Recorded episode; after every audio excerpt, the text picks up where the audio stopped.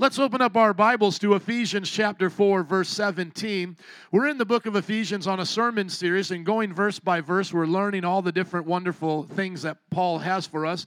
And today, I think, is a great message for the mothers, because what mothers teach us is they teach us right from wrong. That's really what they do when it just comes down to it. They teach us the difference between wisdom and folly, and that is a nice way of saying stupidity and being smart. And we don't want our kids to grow up, and we know Father's Day is coming up soon. We don't want our children to grow up not knowing the difference between right and wrong. We want them to know how to act in life. And so, moms, let me just encourage you today to continue to pray for maybe wayward children, because my mother prayed for me even when I was wayward. And then those of you who have extended family now, like grandchildren, you may not live in the house with them, continue to pray that God will cover them, because your work is not done. And especially for the mothers raising your children now, let us remember to teach them wisdom from folly. Now, as we go to Ephesians 4:17, we're going to read through the whole passage, and it's been our habit to do it. And if you haven't started reading the book of Ephesians, I would ask you to do that with us. It's your homework assignment every week.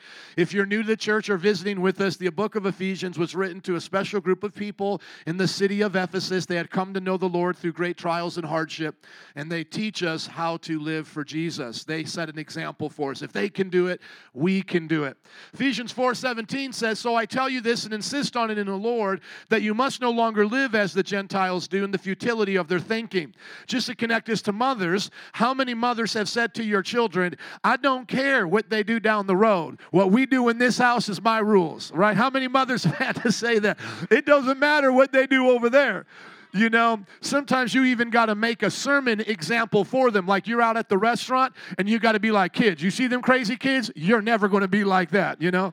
I just did that the other day. We were with our kids. We were eating ice cream, and God forbid, the mother decided to share one of her children's ice cream with another child, and that caused the child to freak out. And I looked at my children. I said, "See, you will never be like that. You better be happy you have ice cream. I'll do musical chairs with this ice cream right now. Y'all better like it." That's how we do it here. And that's exactly what Paul's saying. He's saying we're not living like the Gentiles. In other words, we're not living like the non-Christians. And Joshua said it like this: "As for me and my house, we're going to serve the Lord." And what is their mindset? It's a futile mindset. It's a deceptive mindset. So don't think like them, in other words. Verse 18, "They are darkened in their own understanding, separated from the life of God because of the ignorance that is in them due to the hardening of their hearts. And they've lost all sensitivity," the Bible says, "and they've given themselves over to all kinds of greed and impurity, and they indulge in these things." Verse 20, "However, that's not the way of life you learned when you heard about Christ. You were taught him in accordance with the truth that's in Jesus." And how many mothers can look at your children and say, "You know better"? Come on, how many parents can look at their children and say, "You know better"? See, there are some kind of parents that when they were called in to the principal's office with their children, there's some kind of parents that would come in and just automatically think, this child of mine's an angel. You know, I'm upset, you know, coming in like that. That's not how my parents came in. My parents came in and said, "Did you spank him? Did you whoop him? All right, we're going to whoop him when he gets home." Because I went to a private school where they could spank me up until fourth grade. I got spanked. "So did you whoop him yet? All right, we're going to whoop him when he gets home. Because you were taught better. Tell him. Tell this principal I told you better than this." Okay? I'm being honest with you. Even in Bible college, because I had a little bit of sass to me, my professors asked because they were Southern gentlemen professors. They literally asked my mom, "Did you spank him enough?" Because we wonder sometimes about this kid. Talking about me. And my mom said that old famous saying. She said, "If spanking would have made him an angel, he would be an angel by now, because I spanked him all the time." And mothers and parents, we can understand this. We can get this. And as a church, we have to understand this. We've been taught better. Look at your neighbor and say, "You've been taught better." You've been taught better to not give in to those things, not to give in to sensuality, impurity, greed, to have a hard heart, or to think like a sinner. You've been taught in the ways of Christ. And what were those ways? It's verse 22. "You were taught with regard to your former way of life to put off your old self." Somebody say, "Put off your old self." Amen. "Which is being corrupted by its deceitful desires, to be made new in the attitude of your minds, and to put on your new self, created to be like God in true righteousness and holiness." And this is what I love love so much about Nancy is Nancy helped all the children put on the new self for this morning. She took them shopping yesterday. How many mothers know what I'm talking about? You still, on Mother's Day, got to take them shopping, got to get them ready. And what was even just the blessing to me to see my wife do this is she ironed my clothes so I could come appropriate on Mother's Day. Are there any mothers here like that today? Come on, let's give it up for mothers who just work hard. Y'all work hard. You never take time off. But, you know, here's the same thing. I know it's not Father's Day yet, but I got to put this in here in case anybody's saying, like, well, you should do it for her. Listen, you don't want me to do it for her because then I ruin everything. Because on Father's Day, I don't say, honey, are you going to cut the grass now? You going to cut the grass? No, I still got to cut the grass on Father's Day. Come on. But what we need to have is an appreciation. I think that's really what we need to have. We need to have an appreciation for what mothers do and what parents do. And in the church setting right here, we need to have an appreciation for what we teach here. And what we teach in the church is that you're not supposed to be like your old self. And just like how a mother makes sure the children come clean to school and they're not coming as their dirty self, we need to make sure as Christians that we remind each other not to live with your cursing self, not to live with your bad attitude self, not to live with a stinking thinking and a depressed mindset, but to have the mindset of God. See, you were created to be like God in true righteousness and holiness. When you look at me compared to my dad, I have the facial features of my dad, who's Polish, but I have more gray hair than my dad. Who do I take after in that way? I take after my mom, who started graying in her 30s, as I did as well. I take on parts of my mom's nature. And you see, the Bible says you are to take on the nature of God. Look at your neighbor and say, you were created like God, to be in true righteousness and holiness. Thank you. Just like how we look like our mothers and fathers. Verse 25, here's now the application, and I'll just read through it quickly. Therefore, each one of you, put off falsehood. Speak truthfully to your neighbor, for we are all members of one body. How many mothers have taught their children not to lie? Come on. In your anger, do not sin. Do not let the sun go down when you're still angry. Don't give the devil a foothold. How many mothers taught their children not to be angry like that, to be violent? Verse 28, anyone who's been stealing must steal no longer, but must work, doing something useful with their own hands, that they may have something to share with those in need. How many mothers have taught their children not to steal, but to work hard? Can I hear an amen? Come on, let's put this in application today on Mother's Day. Verse 29, do not let any unwholesome talk come out of your mouths, but only what is helpful for building others up according to their needs, that it may benefit those who listen. Is anybody here old school that got soap put in their mouth? Come on, am I the only crazy person here raising my hand? I come back from the day, I'm not too old, I'm only 41, but I had soap put in my mouth. Now, thank God she stopped doing it, but I actually had soap, a bar of soap rubbed in my mouth for having unwholesome talk. Now, if you didn't have a crazy mom like my mom, or I should just say an old school mom, because we don't want to call her crazy. Amen. It's Mother's Day. I love my mom. But the idea is, how many of you are thankful your moms taught you how to talk right? And mothers, how many of you know you got to teach your children how to talk right? And look what it says, don't grieve the Spirit of God with whom you were sealed for the day of redemption.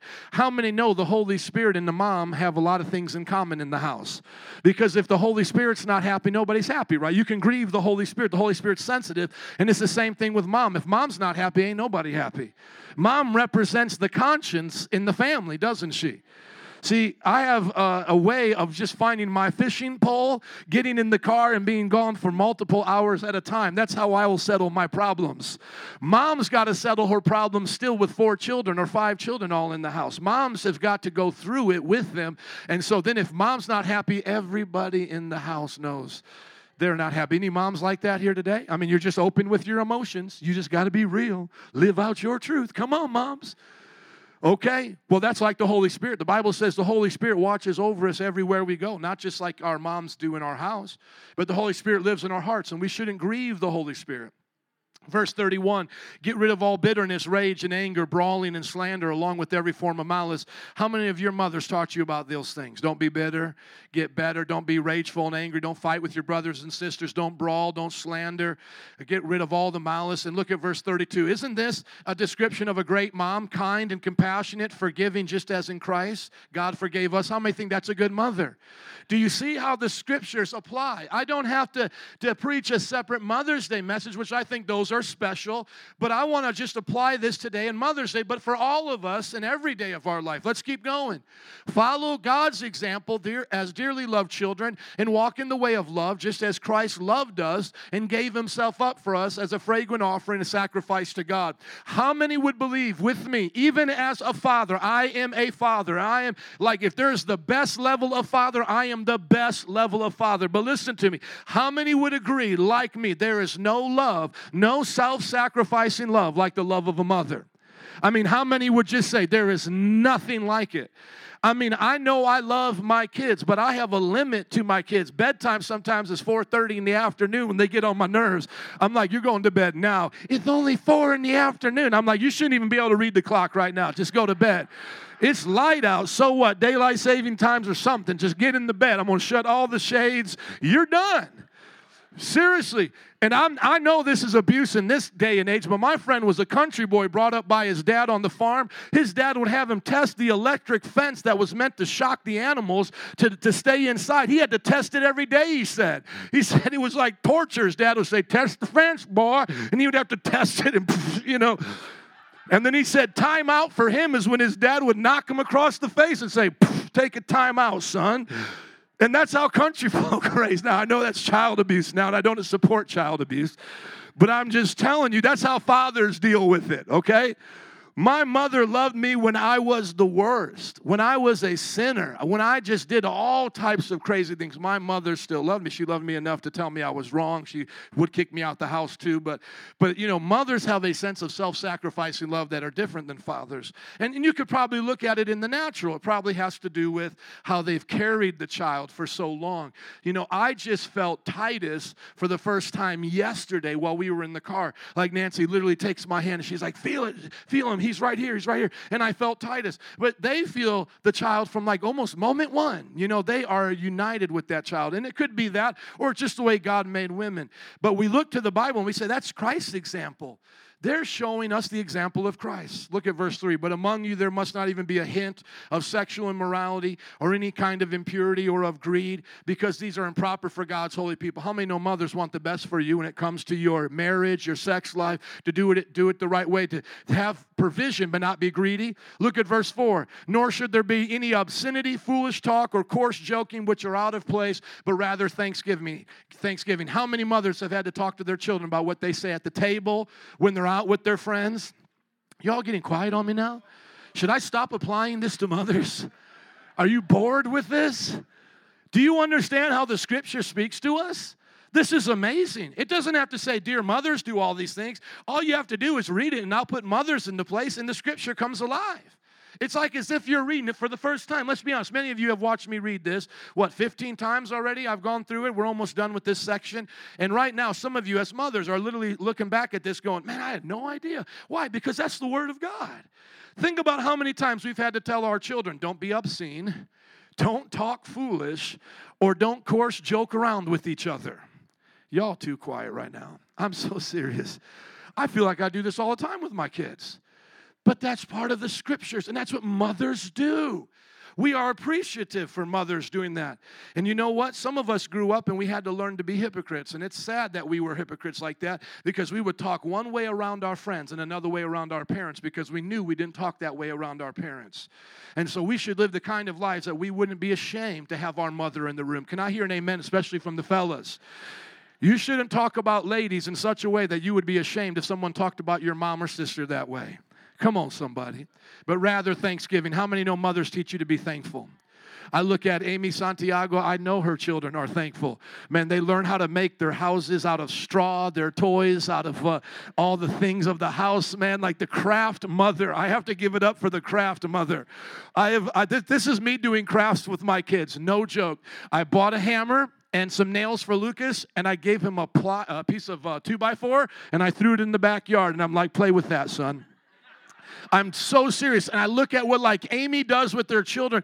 They build like these masterpieces. They build, like I said, like fishing rods out of like straws and string. Like it's amazing because she's teaching them to be thankful. Mothers teach you to be thankful. Thankful for your clothes. Thankful for things that you don't take. You don't think how grateful you are because you don't know what others don't have in the world. And they teach you to be thankful for every little thing. You know, a lot of people don't know the story about my mom. She was a single mom for a few years between the marriages and meeting my dad, because I'm an only child from her new marriage. And as a single mom, she taught my siblings how to be thankful. And you know, I grew up a little bit more spoiled, and they would tell me that all the time. But you have to know to be thankful. Can I hear an amen? Amen. For this you can be sure, no immoral, impure, or greedy person, such a person is an idolater, has any inheritance in the kingdom of God and of Christ. And so we need to know about judgment. How many moms here punish their children and teach them about judgment? Amen. Let no one deceive you with empty words, for because of such things God's wrath comes on those who are disobedient. Therefore, do not be partners with them. And I want every mother to look up at me. How many of you have literally had to tell your children, do not hang out with these people? My mother could spot my bad friends a mile away. And if I would have listened to my mother's advice, I'm telling you, I wouldn't have the scars that I have on my body for breaking and entering to places, the arrest record that I have, and a mind that remembers the drugs and the abuses that I went through if I would have just listened to my mother's advice on not being around those who are disobedient. We need to take our mother's advice serious. Amen? Let's look at verse 8. As we continue to find ways to apply this to our mothers. For you once were darkness, but now you're light. Live as children of the light. How many parents here today want your children to be children of the light? Isn't that everybody's desire, to see your children experience the light of God? For the fruit of the light consists in all goodness, righteousness, and truth. Was there ever a mother, come on, let's be honest today. I'm talking about real mothers that care about their children. Was there ever a mother that said anything other for their children is my desire than this? I want you to be good. I want you to be right. And I want you to know the truth. Isn't that the heart of every single good mother? I want you to be good. I want you to know what's right, and I want you to know the truth. Can I hear an amen? That's the heart of God's children. We get that as parents, not only just mothers, but as parents, we get that from Jesus. Have nothing to do with the fruitless deeds of darkness, but rather expose them.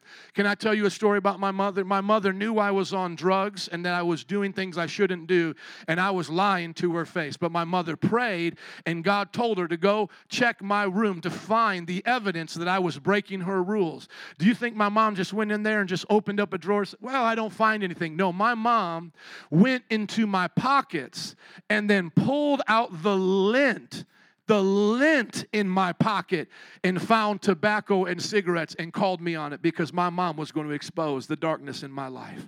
As long as I was living in that house, my mom was saying, I'm going to help you see where you are headed. God literally told my mom to check the lint in my pockets and found that I was lying to her. You see, that's a good mom right there, amen? That's a parent that cares enough about you to take time out. Let me just say this to all the young people here today. Be thankful for parents that do that. We have some young people in this church that didn't grow up with a mother that concerned herself or was in the same way that some of these Christian moms are, and parents, some young people here don't know their fathers. Listen to me. Be thankful that you have parents that care about you and love you, because I have to deal with the hurt and the damage of young adults who grow up without a mother that cares for them. See, sadly, my friends' parents, the mom and the dad, let me smoke weed and get drunk with them when I was in high school, and I used to think they were so cool. Why can't my parents do this? I come home, my mom basically strip searches me and then, looks for lint in my pockets, and then here these other parents give me joints and let me get drunk at 15, 16. But I'm saying, be careful what you wish for. Be thankful for the parents, and especially the moms who go out of their way to love you. Can I hear an amen from some young people here today? Amen. And have nothing to do with the fruitless deeds of darkness, but rather expose them. It's shameful to even mention what the disobedient do in secret. And I think we need the consciences of good moms again to call out what is shameful and just be like, that's shameful. Leave that alone. I know moms can be sensitive to those things. Verse 13, everything that is exposed by the light becomes visible, and everything that's illuminated becomes a light. That's why it said, wake up, sleeper, rise from the dead, and Christ will shine on you. How many of you had mothers that woke you up every morning? How many still have the mother of the house waking you up every morning? I don't know why I like embarrassing myself, but I do. My wife still has to wake me up, Calvin. Just pray for me, man. I'm not as good as you or others that can get up on your own. My mother in the house, which is not my birth mother, but the mother of the house, my mama of the house, has to come in even on a day like today and say, you up? Are you up? And I'm like, yeah, I'm up. And sometimes she has to come back in and say, are you really up? You have to get up. And see, mamas wake us up. Mamas are part of the protocol of life. You don't want dad waking you up. Dad just comes in and just, throws off the covers, get up. And I just walk downstairs. I'll forget about you. My wife, she picks up the little ones, Zoe, 4 years old. Oh, she just got up from a nap. I'm like, what are you doing with her? Let her walk, Sometimes my kids fall asleep on the couch and she wants to nurture them. I'm just like, get up. Come on, son, go. He's like almost falling down the stairs. I'm like, come on. Why aren't you moving? My wife's like pregnant but trying to pick up my 6-year-old son. I won't pick him. I'm carrying him upstairs. Going to love on him and just set him down. It's like, come on. But you see, God's like that. God wakes us up. God says, rise and shine. Amen? These are the attributes of God inside of a mother's heart.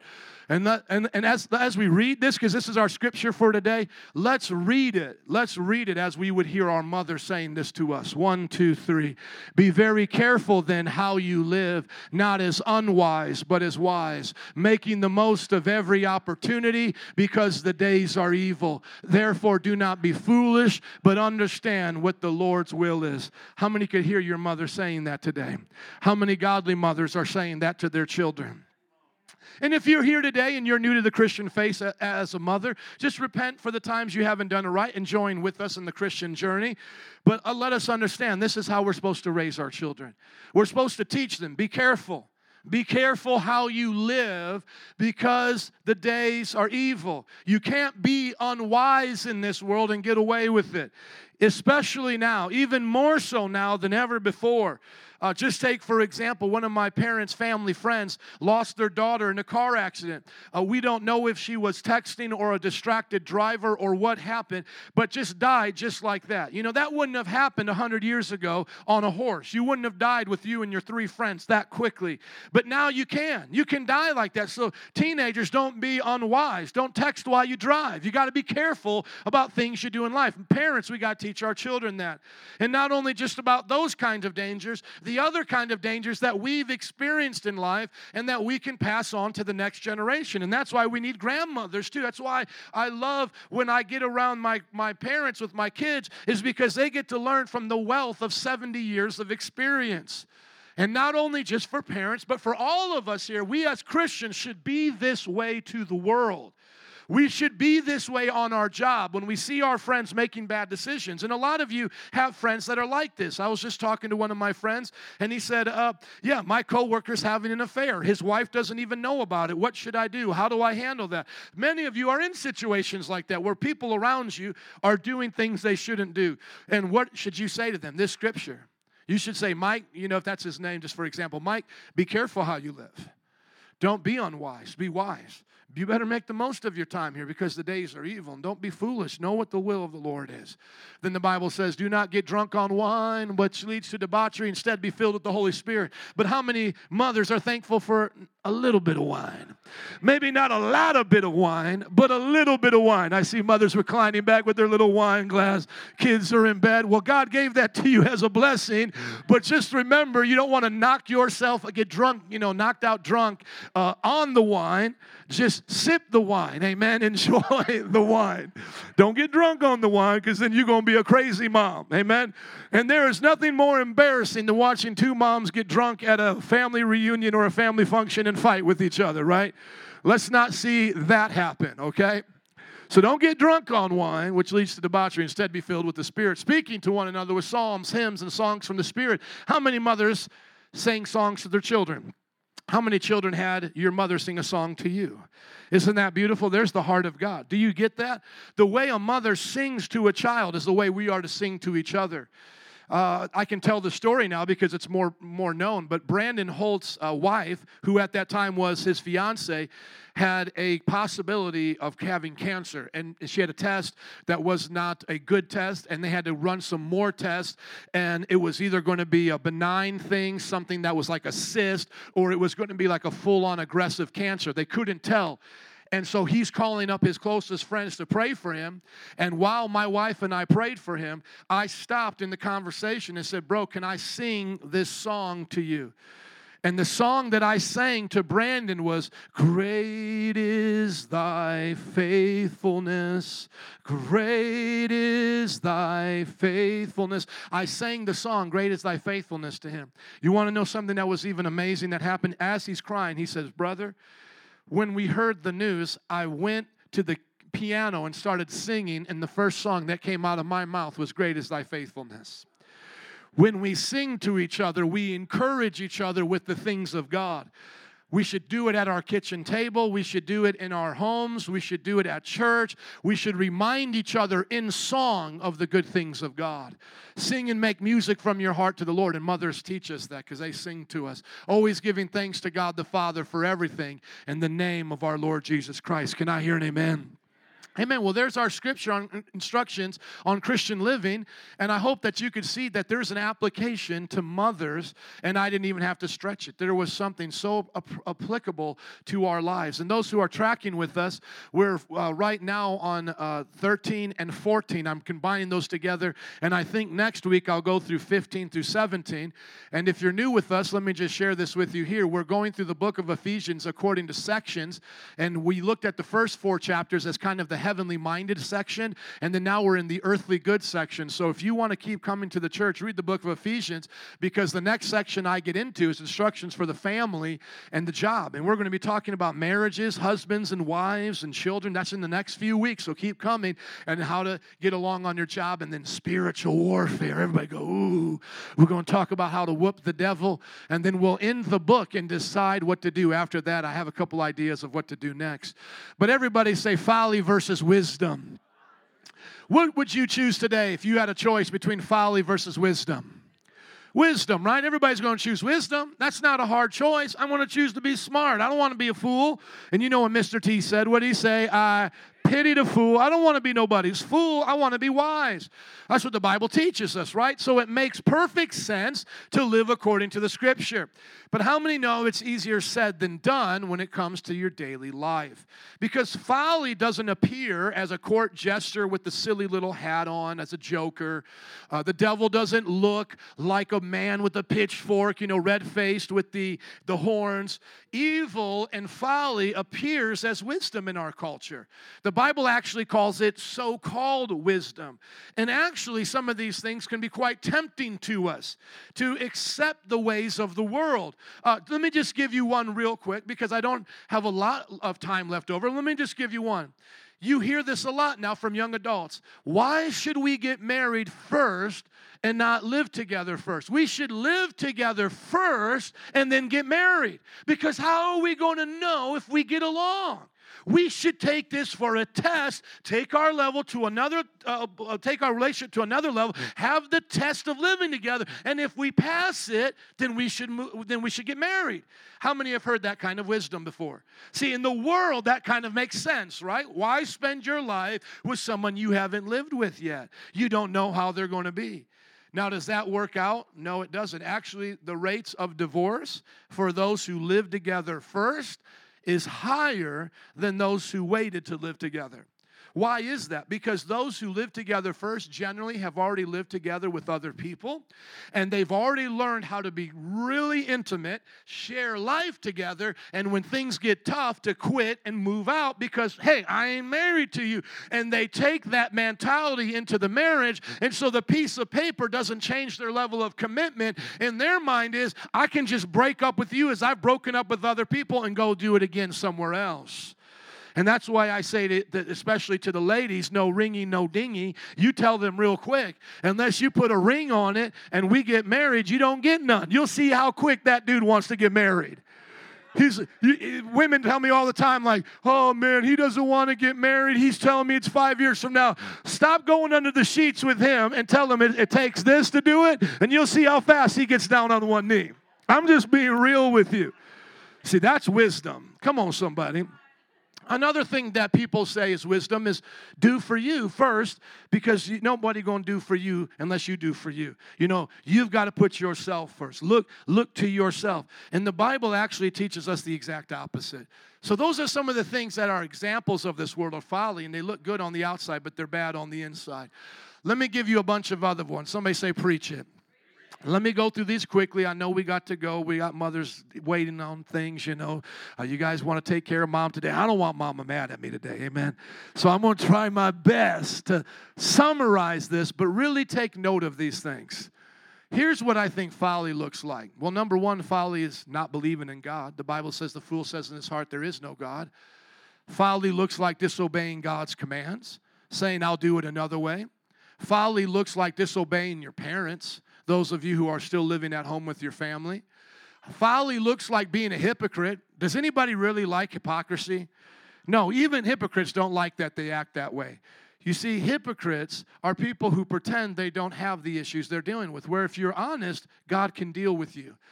Another way of looking at folly is those who reject godly authority in the church. You see, in the family, we have mothers and fathers. In the church, we have elders and deacons. So in the family, you're supposed to look up to somebody as you're growing up as a child, to look up to mom and dad because they've been around longer than you. You can trust them. And the same thing is in the church. When you came into this church, you're supposed to be able to find people who have been doing this longer than you that you can look up to. It's folly to resist their part in the part that God has in their life. Now, it doesn't mean that they're your pope or anything, but it just means you should listen to them and be instructed by them. Another kind of folly is to keep repeating the same mistake over and over again. How many like making the same mistake over and over again? Is anybody here? No. And look what the Bible says. You want to talk about keeping it real. Look at Proverbs 26, verse 11. As a dog returns to its vomit, so fools repeat their folly. So the person who thinks, I'm going to keep using the grace of God as an excuse to keep sinning, the Bible literally says you're acting like a dog that eats its vomit. You're not supposed to look at the grace of God as an excuse to keep doing folly. Put it back into our families. Just because the parent or my wife forgives our children for making a mistake doesn't mean the child should keep doing it and doing it. That's folly. And lastly, number 7, what does folly look like? It looks like rejecting the understanding of God's will for your life. Look at Proverbs 18:2, and I wish I could have this just on Facebook as my forever meme. Like, I want this like a forever meme. I just always want it on as my cover picture, but then people will probably think I'm too sassy. Proverbs 18:2, fools find no pleasure in understanding, but delight in airing their own opinions. How many know just people love telling you about their own opinions while you're trying to tell them the will of God? We have to make a differentiation between our opinion and what God said. Okay, here's an opinion. Shirt tucked in or shirt tucked out? That's an opinion. My wife made the call, tuck it in, so I'm tucking it in. That's an opinion. How about this? Look at pornography or only have eyes for my wife? Is that an opinion? No, that's just not something my wife says, hey, I don't want you looking at this, only looking at me. That's not her just opinion. That's the Word of God. And you go through the Bible, you see that God didn't give us 10 opinions or 10 suggestions. He called them 10 commandments. Come on, somebody. We need to be a church that doesn't live in the folly of going, well, I don't know what God wants me to do. Well, I don't know if I... No, if God said it, you can do it. You better believe that. If God gave you a command, you can do it. So what does wisdom look like? It looks like just the opposite. It looks like you believe in God. You put your trust in Him. You put your faith in Him. How many know, and this is sad that parents do this, but how many know mom could poison the whole family every time she cooks? Because we trust mom, right? We trust her. She could be poisoning us. You hear about this. I know it's a crazy world. But how many know we trust mom every time she cooks or every time she cleans, that she's not putting anthrax on our clothes instead of a detergent? Like, Mom, why am I all itchy? Why am I breaking out, Mom? You know, she's going to upgrade now on me or something, you know? No. Why do we trust our moms? Because we have faith that they're going to do the right thing. Why do we trust God? because God's going to always do the right thing for us. We are to have faith in him as children have faith in their parents. Look at what it says in Hebrews 11:6. And without faith, it's impossible to please God, because anyone who comes to him must believe that he exists and that he rewards those who earnestly seek him. So I have patience for the agnostic, the atheist, the one who doesn't believe in God. But I don't let them get away with their worldview, because oftentimes they say we're the only ones in faith and they're not. I saw another meme that said, you know, religious people study one book and non-religious people study all these other books. So I had like a person reading their holy book, and on the other side I had a person reading calculus and science. And it's like, I wonder, have they ever heard of Harvard, Princeton, Yale? I teach you guys this all the time, right? I mean, what were Bible colleges 150 years ago? They were the place where everybody went, whether you were a doctor, a lawyer. In my house, by God's grace, we're going to have our children graduate high school around 13, 14, so that while they're still in my house, they'll get their bachelor's degree in biblical studies, and then after that, they can pursue whatever degree they want, because as a foundation for healthy living, I want them to know the things of the Bible. And that was exactly the way degrees were made. Now they can go to Wright College and get away with taking a comparative religion class, and that's supposed to do it. No. They're going to learn about them being a creation and God's create. They're going to learn about God being creator and them being creation. Because people go to college now to find themselves. Well, that's not why you're supposed to go to college, to find yourself.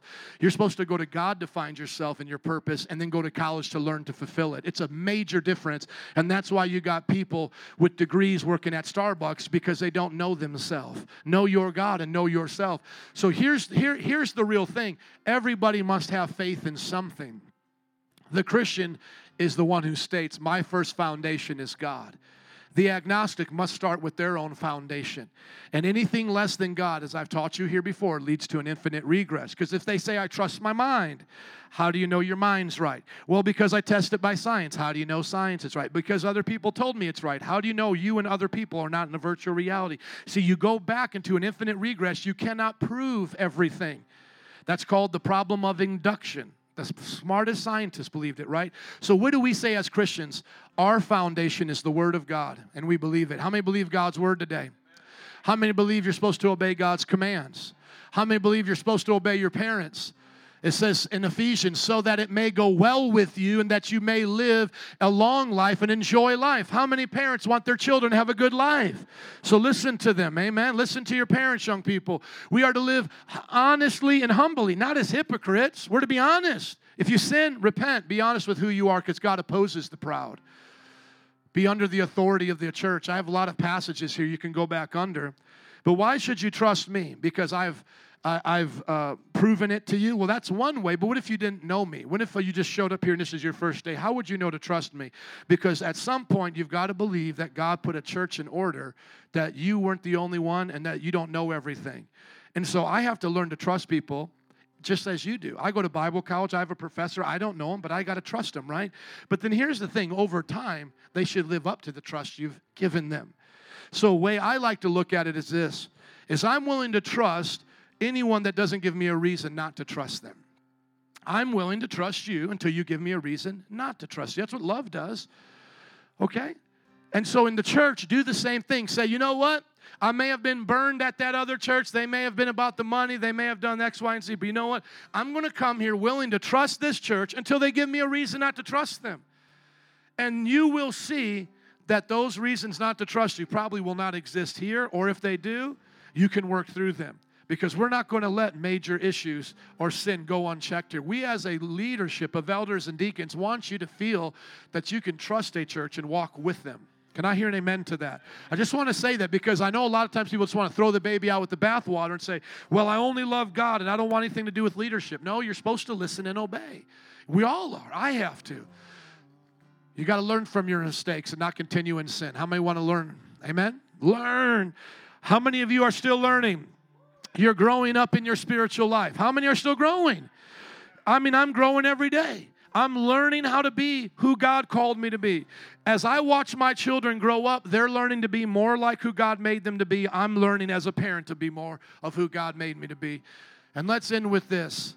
Understand the will of God for your life. I remember my mother leading me to the Lord at her kitchen table when I was 18 years old. So I had a special moment with my mom that a lot of people don't have. My mom prayed me in when I was living in sin, and it was actually at her kitchen table I gave my heart to Jesus. And as I began to develop in Christianity, I went to her with a lot of questions. And what was unique about my mom is that she was praying for me for so many years that she actually had promises of God in her journal that she was able to go back to and say, God told me this would happen, and I want to give it to you now as a gift. And I still treasure those scriptures and those words in my heart today. And I've asked her that whenever she passes, if I could have those journals just as a gift. Like, that would be number one. More than jewelry, more than anything from my mother, I want her journals. That's what I want. Well, when it came to my calling in Bible college and to make major decisions from that point on, the Bible says you have to leave and cleave to a wife and you're going to go off on your own. I had to learn to separate, not from her advice or being a good son, but I had to learn to be a man, in other words, starting with Bible college and then eventually with marriage and all of these things. And I had to learn to follow her example to have a relationship with God. And what is the example that we all can look to in the Bible that Jesus taught us to understand the will of the Lord? Ask, and it will be given to you. Seek, and you shall find. Knock, and the door will be opened to you. For everyone who asks receives, everyone who seeks finds, and to the one who knocks, the door will be opened. And here's how I see it. I see that my mother literally set that example for me, because when I would knock on her door, she would open it. When I would seek her out, I could find her. And when I would ask, I would receive. And I know some of you didn't have that kind of mom or didn't have that in your relationship. That's okay. But I want to tell you, that's how God wants us to be in our families. And not only that way in our families, He wants us to be that way in this culture. That we walk around with a kind of relationship with our Father that other people can imitate. So when I go on a prayer walk, my wife expects me to come back home with answers about the will of God for our family. There's a devotional video that I may have our staff and leadership watch next month. It's a man who's a neuroscientist, he's a chemical engineer. He works with, as a chemical engineer, he works with nanotechnology. He makes nanobots and nanochemicals that go into the body and do things. He said when he became a Christian, this became real to him, and it opened up his mind in his scientific work. I literally believe that God wants us all to have Him as our number one advisor. And so, mothers, I want to encourage you, be that for your children, and then teach them how to go to God on their own as they get older. And for those of you here today that don't feel you have anybody else in your life to do that, come to the church. Come up here to these altars and learn to seek God with some trusted people that they can tell you whether or not you heard from God or whether or not you're just over emotional. Because there are sometimes we think we hear from God, but we're a little emotional, right? It's not necessarily God, it's just our feelings. How many are thankful God doesn't let you make those kinds of mistakes? I remember thinking one time in my emotions that this one woman was supposed to be my wife. I'm so thankful that wasn't my wife. I mean that from the bottom of my heart. It was my emotions, man. I was feeling it. I wanted it. Come on. My 24-year-old testosterone self wanted that. And God was like, no, you don't. And I'm like, yes, I do. And He's like, no, you don't. And I'm like, yes, I do. And He's like, you're going to find out the hard way then. Argued with her more than I ever argued with anybody else. She cheated on me, broke my heart. I mean, it was just miserable, miserable. And thank God, He now said, are you done with this? And I'm done. Set her free, Lord. I'm free. You know, I'm free from this. Set me free, whatever. And lo and behold, God sent me Nancy. But that's because I desired the will of God. Have I made mistakes? And I don't want anybody here thinking that, well, I made a mistake in my marriage. Should I now divorce? No. That's what you live with now. You all work through that, okay? But some of you may say to yourself, well, you know, I've made mistakes. How do I make it right? Well, you seek God in the process. And if you do things that you regret, then you learn from them. But we learn to live in wisdom, not folly. Amen? Amen. I want to read to you what John Wesley said as the altar workers and band come. Thank you for being up here, Adam. Let's give it up for Adam. Every week he's up here. He does such an amazing job. Amen. Love you. Listen to what John Wesley said in closing. Do you know that John Wesley's mom was one of the greatest moms in church history? She raised all of these mighty men and women of God. She had a lot of stillbirths, a lot of things go wrong in her life, but she kept pressing on towards the prize. John Wesley said that when his mama wanted to do devotions, she couldn't get peace and quiet in the house. You know what she would do? She would take up her apron, put it over her head, and pray. And she would teach her children, when you see me pray with that apron, don't you mess with me. That's how John Wesley was raised, and he became one of the most mightiest men of God in our history. John Wesley said it like this: do all the good you can, by all the means you can, in all the ways you can, in all the places you can, at all the times you can, to all the people you can, as long as you ever can. How many moms would like to knit that on something? Come on. How many of you would like to put that over your kitchen?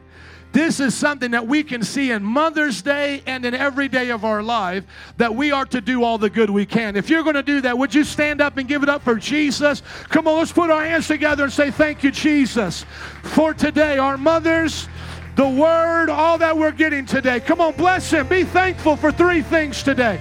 Be thankful. Shout out hallelujah if you're thankful. Hallelujah, Jesus. We thank you for our mothers. We thank you for the Word. Thank you for your power, your life in us today. As we get ready to close, let's pray. Lord, we ask you to help us to live in wisdom and not folly. If you're here today and you don't know Jesus, whether you're a mother or whether you're just a visitor or whoever you are today, doesn't matter. Ask Jesus into your heart. If you've been coming all these years, it doesn't matter. Today could be your day. Say, Jesus, I want you. Come into my life. Forgive me of my sins. Be the Lord of my life. All the rest of us right now who are thankful for being saved, ask God to give you wisdom in all these different areas, whatever hit on your life today. Pray for wisdom in your family. Pray for wisdom on your job. Pray for wisdom in your community. As you're praying right now, think of some areas that you can affect the world and impact it in a powerful way. Where's folly? Bring the wisdom of God. Where is evil? Bring the goodness of God. Right now, we pray for the goodness of God in our city, the goodness of God in our homes, the goodness of God on our jobs. We choose wisdom over folly. In Jesus' name, and everybody said, amen. Would you slap your neighbor a high five and say, be wise. Be wise. God bless you. You are dismissed. Thanks for coming, mothers. Have a great day. We love you. If you would like prayer, come on up with your families. Otherwise, we're going to worship with this mother. Come on, Rachel. Thank you, Jesus. Enjoy your day. If anyone needs prayer today, come on up.